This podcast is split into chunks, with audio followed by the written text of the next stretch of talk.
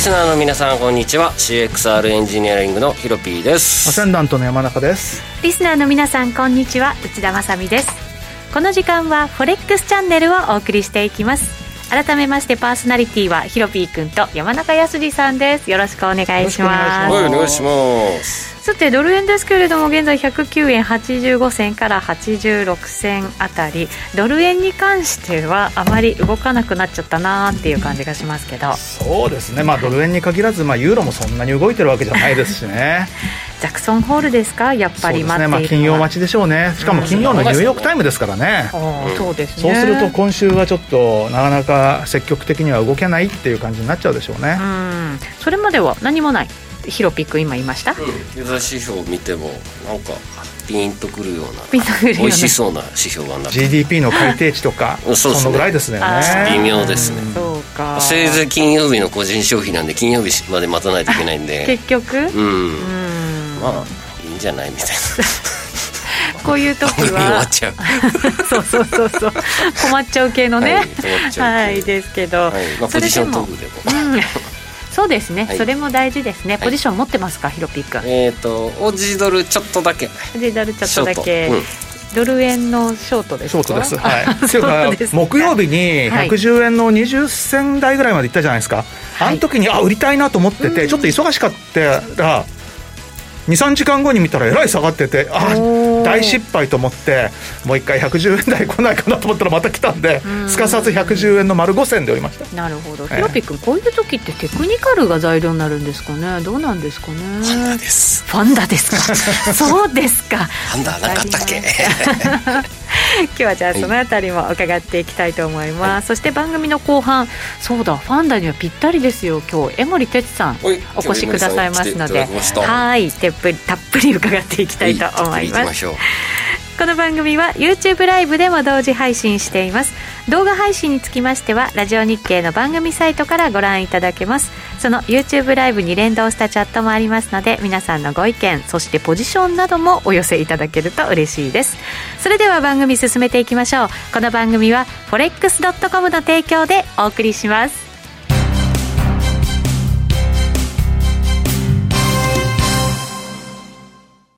ノックアウトオプションが目標へと導く。よりシンプルな新しい通貨取引。forex.com では柔軟な証拠金設定、リスク限定、簡単なトレード設計のノックアウトオプションの取引が可能です。最大損失を限定し、高い資金効率を利用しながら利益獲得が狙える画期的な商品で、1000通貨相当から取引いただけます。ノックアウトオプションならリスクをコントロールしながら機会を逃さない。トレードに優位性を。ノックアウトオプションや FX なら forex.com でぜひお取引を。講座のお申し込みや詳細は forex チャンネルの番組ページをご覧ください。外国為替証拠金取引及びオプション取引は元本及び収益が保証されているものではありません。FX 取引は、レバレッジを利用して取引代金に比較して、少額の証拠金で取引を行うために、相場の変動による価格変動や、スワップポイントの変動により、思わぬ損失が発生する場合があります。お取引の前に契約締結前交付書面などを必ず熟読し、取引の内容、危険性などをご理解いただいた上で、ご自身の判断と責任にてお取引ください。ストーン X フィナンシャル株式会社、金融商品取引業、関東財務局長、金賞第291号。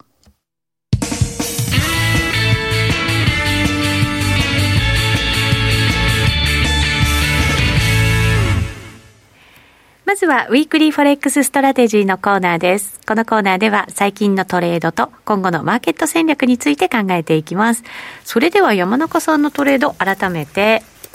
はいもうね昨日ただ単に昨日の、簡単にえー夕方に110円の丸5で売っただけですね110円のはい丸5で売って、まあ、その売った理由っていうのが、まあ、これも毎回言ってるんですけど、110円台は売りで、まあ、109円台前半、109円ぐらいのところ、まあ、できれば109円割れたらっていうけど、まあ、ちょっと少し下の方が底堅いので、はい先週の様子を見てると、まあ、109円の多分2、30銭が買いで、110円の10銭、20銭が売りっていう感じではないかなと。えーいう、まあ、そんな感じで、まあ、引き続き見ています。そんで、木曜日がね、本当にあのー東京時間にぐいぐいっと上がって、東京の昼過ぎぐらいに一回110円の23銭なんていうのをつけてるんですけども、はいで、その後、もうちょっと引きつけられるかななんて思ってるうちにちょっと忙しくてバタバタしててですね、ふと夕方の4時ぐらいに見たらもう109円の75銭で、あれっていう感じで、はいまあ、その後またさらに下がってはいるんですけれども、まあ、結局、その時にまあ何も手が出せなかったという、そんな状態だったんで、えーまあ昨日はちょっと、まあ、少しえー低いかなとも思いつつ、でもまあ110円の丸5で売ったのは、まあ、今のところは正解かもしれないです。ただ、110円の20 2銭とか、その辺がまあ先週高値なので、まあ、23銭、22銭、まあ、25銭はストップでしょうね、うんだからもし次に上がって、先週高値を超えたらやめます、はいで一方で、じゃあ、そのまま下がるとも思ってないので、109円の50銭も買いますうんという感じで、あの今は考えてます。なるほどこのところ冷やしで見るとただ上髭長い感じに、ねそなうなんっでてすよはねいるんですよね、まあ、下も底堅いですけど、上もちょっと重くなってきたかなっていう感じで、んまあ、ドル円は、まあ、なかなかちょっと方向感が出にくくはなってますね。狭いレンジはでいということですね、一方ドル円ではなくクロス円などなどチャレンジしているヒロピー君はい、えーっと先日のオンエア通りはい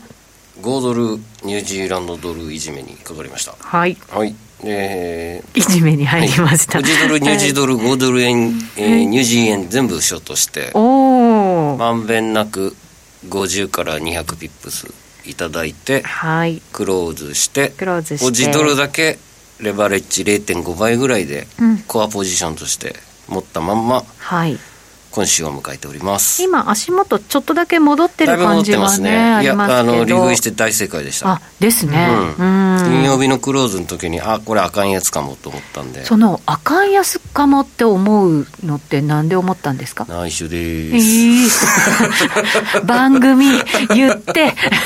あのーちょっと、ここ最近ね、一方通行で終わった後って、絶対入浴時間から、なんか変に大きく戻す傾向があるんで、うんもしかしたらこのパターンかなと思って見てたら、はいえっ、と、まあちょっと週はまたいじゃったんですけれども、結局その後、昨日の午後から、だいぶオーストラリアドルが戻して戻き、しててあ、ちょっと時差あったけれども、リスクオン入入ったなと思って。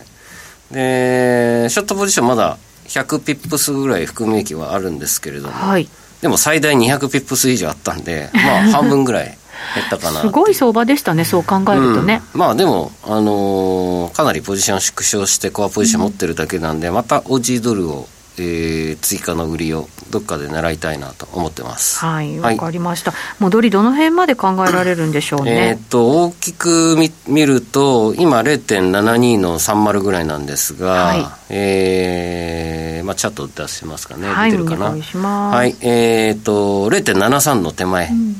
ぐらいまで最悪上値いくかなとはいで短い時間足でフィボナッチ引いてみるとちょうど0.72の4045ぐらいに引けるので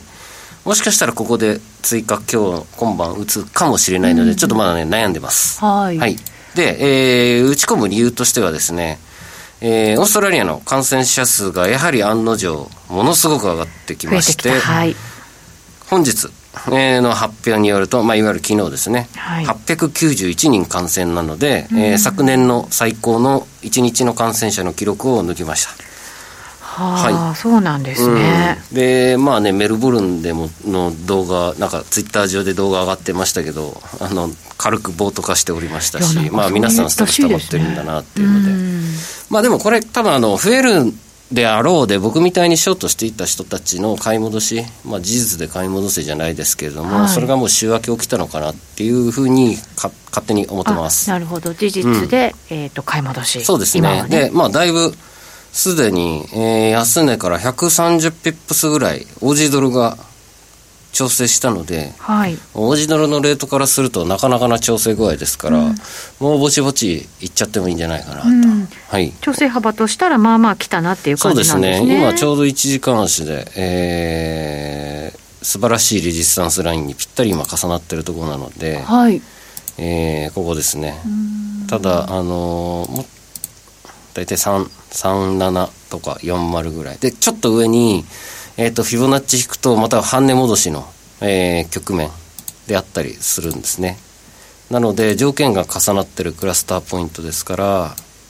ここですね。4号で打ちたいって言ったのは。うーんまあ、なので、打ってもいいかなっていう頃合いもうそろそろ、うんはいですね。まあ、条件だいぶ重なってるんで。なるほどじゃあこの戻りは、うんもうこのまま上がっていく戻りじゃなくて本当にどっかで止まってまた落ちていくっていうような調整のところなわけでそうですすね今週に限ねってはジャクソンホールなので、はい多分またこう下がって上がって三角持ち合いみたいなレンジになっておお落ち着くだろうなって勝手に思ってます。ちょっと面倒くさい相場ですそようねでそうすね。するとね、まあでも多分そうなるはずです。はい、そうなった場合っていうのは、もう早めにちょっと手締まって、様子見とくぐらいの余裕があった方がいいんですかね、うん本そ当うはですねね。レバレッジ1倍最大1倍ぐらいで、僕はジャクソンホールこのまま迎えるかはまだ悩んでるんですけれどもはい、一回戻しで50ぐらいは下げてくれるんじゃないかなと勝手に思ってます下げる方向、ドル買いの方向で見てるってことですか、そうするドと。ル買いというかまあ、5ドル売りですよね5ドル売り、うん中国の経済もね、山中さん、なんとなく一服感まとあいちょっうと、か、あのー一時期の勢いはなくなってきてて、全般的にちょっと減速感っていうかね、はい、あの原則懸念的なのが、ちょっとグローバルに、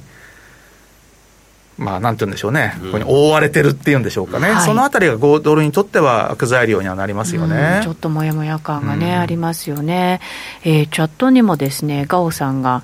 えーオセアニアショートゲットしましたよーって書いてありますねその後にもオージーのトレードするようになってからオーストラリアの政治や地理などを勉強するようになりました楽しいですということです、まあ、こういうことがあるのも為替のね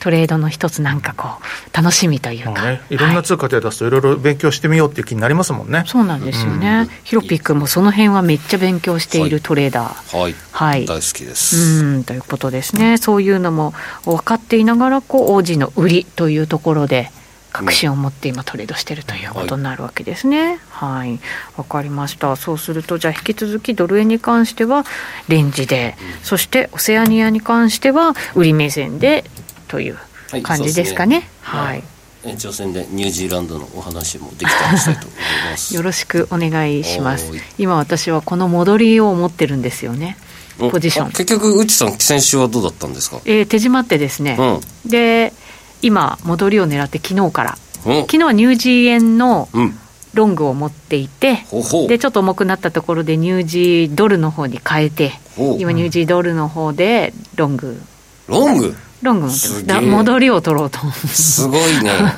下げても上げても取ろうってやつだね。すごいですね なんかポジションね持ってたい感じの動きだったのでなんとなくなんかこう跳ね返ってきそうだなと思ってなるほどはいだったのでそれはそれを僕トはレンドもやも両方取っちゃう打っていうね。すかさず撃ち落とされそうになったら、そっちに乗っていくっていうね、はい素晴らしいですはいトレードに切り替えようと思ってますが、はい、えーさてこの後お知らせを挟ん挟んで今日のゲスト江守哲さんにもお話伺っていきたいと思いますここからはここまではウィークリーフォレックスストレッチでした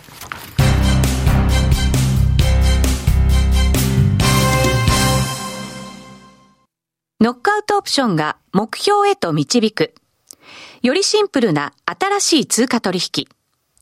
forex.com では柔軟な証拠金設定、リスク限定、簡単なトレード設計のノックアウトオプションの取引が可能です。最大損失を限定し、高い資金効率を利用しながら利益獲得が狙える画期的な商品で、1000通貨相当から取引いただけます。ノックアウトオプションならリスクをコントロールしながら機会を逃さない。トレードに優位性を。ノックアウトオプションや FX なら forex.com でぜひお取引を。講座のお申し込みや詳細は forex チャンネルの番組ページをご覧ください。外国為替証拠金取引及びオプション取引は元本及び収益が保証されているものではありません。FX 取引は、レバレッジを利用して取引代金に比較して、少額の証拠金で取引を行うために、相場の変動による価格変動や、スワップポイントの変動により、思わぬ損失が発生する場合があります。お取引の前に契約締結前交付書面などを必ず熟読し、取引の内容、危険性などをご理解いただいた上で、ご自身の判断と責任にてお取引ください。ストーン X フィナンシャル株式会社、金融商品取引業、関東財務局長、金賞第291号。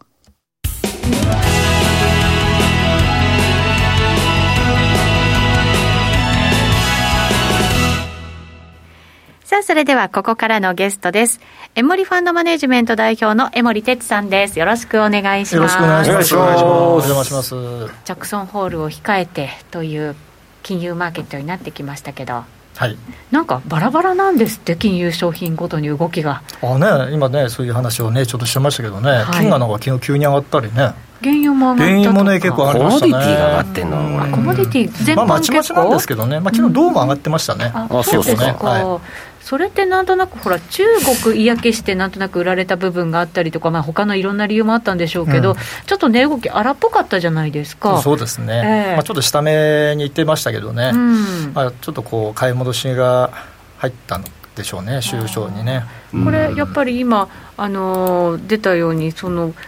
えっとジャクソンホール前のポジション調整みたいな感じなんですか、まあ、一番そうでしょうあ、ねうそうですかん、だいぶ下がりましたんでね、うん原油とかもねう、んうんまあ、ショートカバーっていうか、あまり利益の確定みたいなのもね、入ってもいい水準ではありますけどね、うん水準もあったしイベントもそうだしみたいな感じなのかもしれままあ、フせァンんダけメンど、タルズっていうかね、その需給面がすぐにその変わるとかね、はい、いうことはないわけですから、うんまあ、やっぱり目先の動きっていうのは、まあ、パターンとしてはね、まあ、材料とか、あとはポジションの、ね、解消とかはいっていう形にならざるを得ないので、うまんあ、それはなかなか先読みするのもね、難しいですし、はいうんまあ、入ったら入ったでね、まあ、そういうふうに解説するしかないというです ねポジション調整か現実ですね、これはうんね。そうですね、ゴールドと原油と銅のチャートを準備してます、はいあと長期金利も準備してますじゃあちょっと見てみますかどこからいきますかゴールドからいきますかゴールドがなかなか面白い動きしてますね、うんまあ、ゴールドはね、結構あの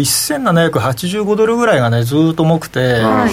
じりじりとこう下がってたんですよね、上値がね、はいまあ、それが昨日一日で上抜けちゃったんで、やっぱりまあショートカバーがね、短期的に入ってます、まあ、入った割に、じゃあ動いてるかっていうとね、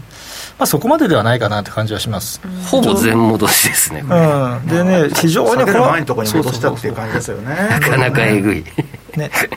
あ、その前はね、もっとひどくてね、はい実はあれあの、雇用統計の頃からおかしくなってたのよ、ゴールドはあ。そうなんですか、うん、雇用雇用統計の時よっに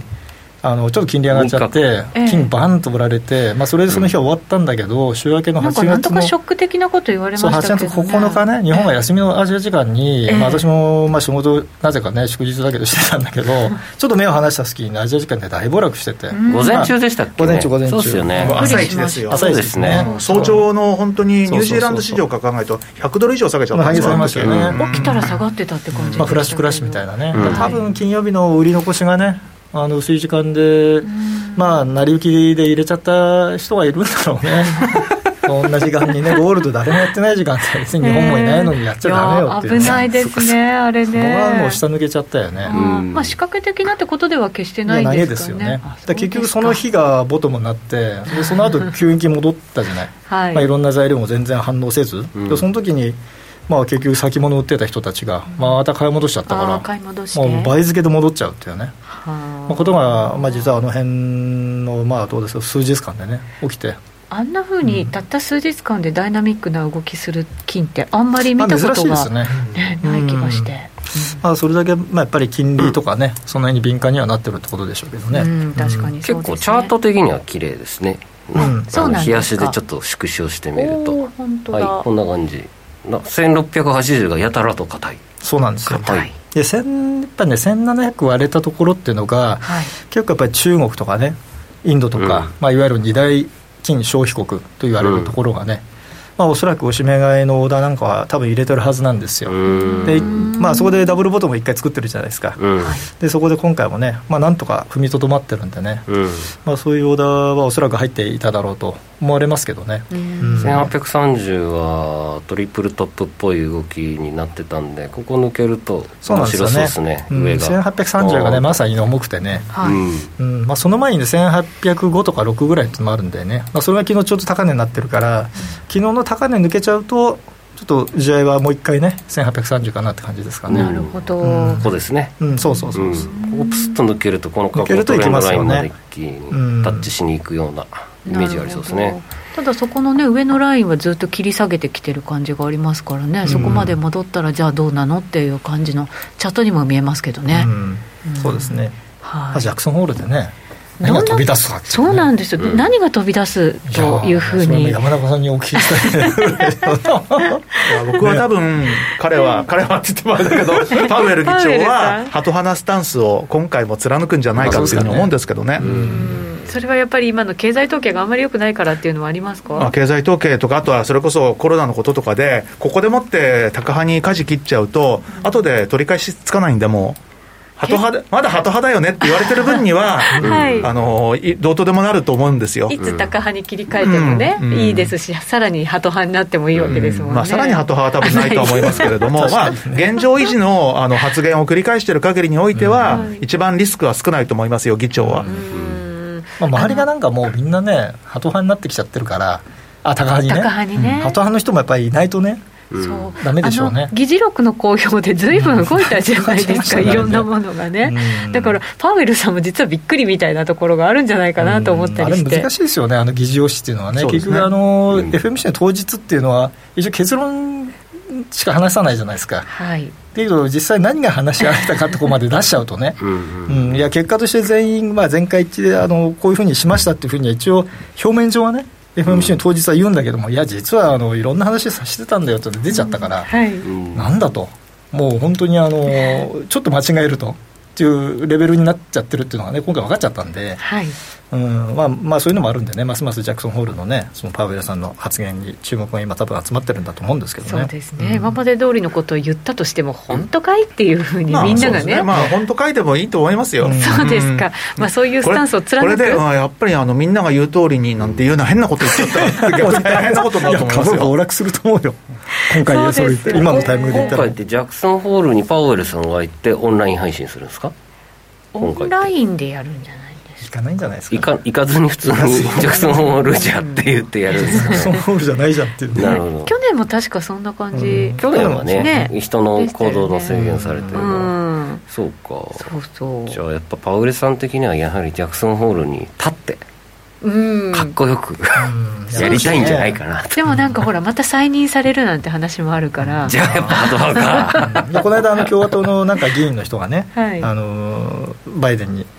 ね、再任にしてくれって、ね、書簡出したっていうのはちょっと報道出てましたけどねあそうなんですね、うんなんかね共和党から共和党の,、まあ、あの上院の金融委員会ってなんかあって、まあ、そこの委員の人ならしいんですけどね、その方がまあ共和党なんだけどね、うんうんうん出して、ええまあ、初めてそういう公式にそういったあの共和党委員から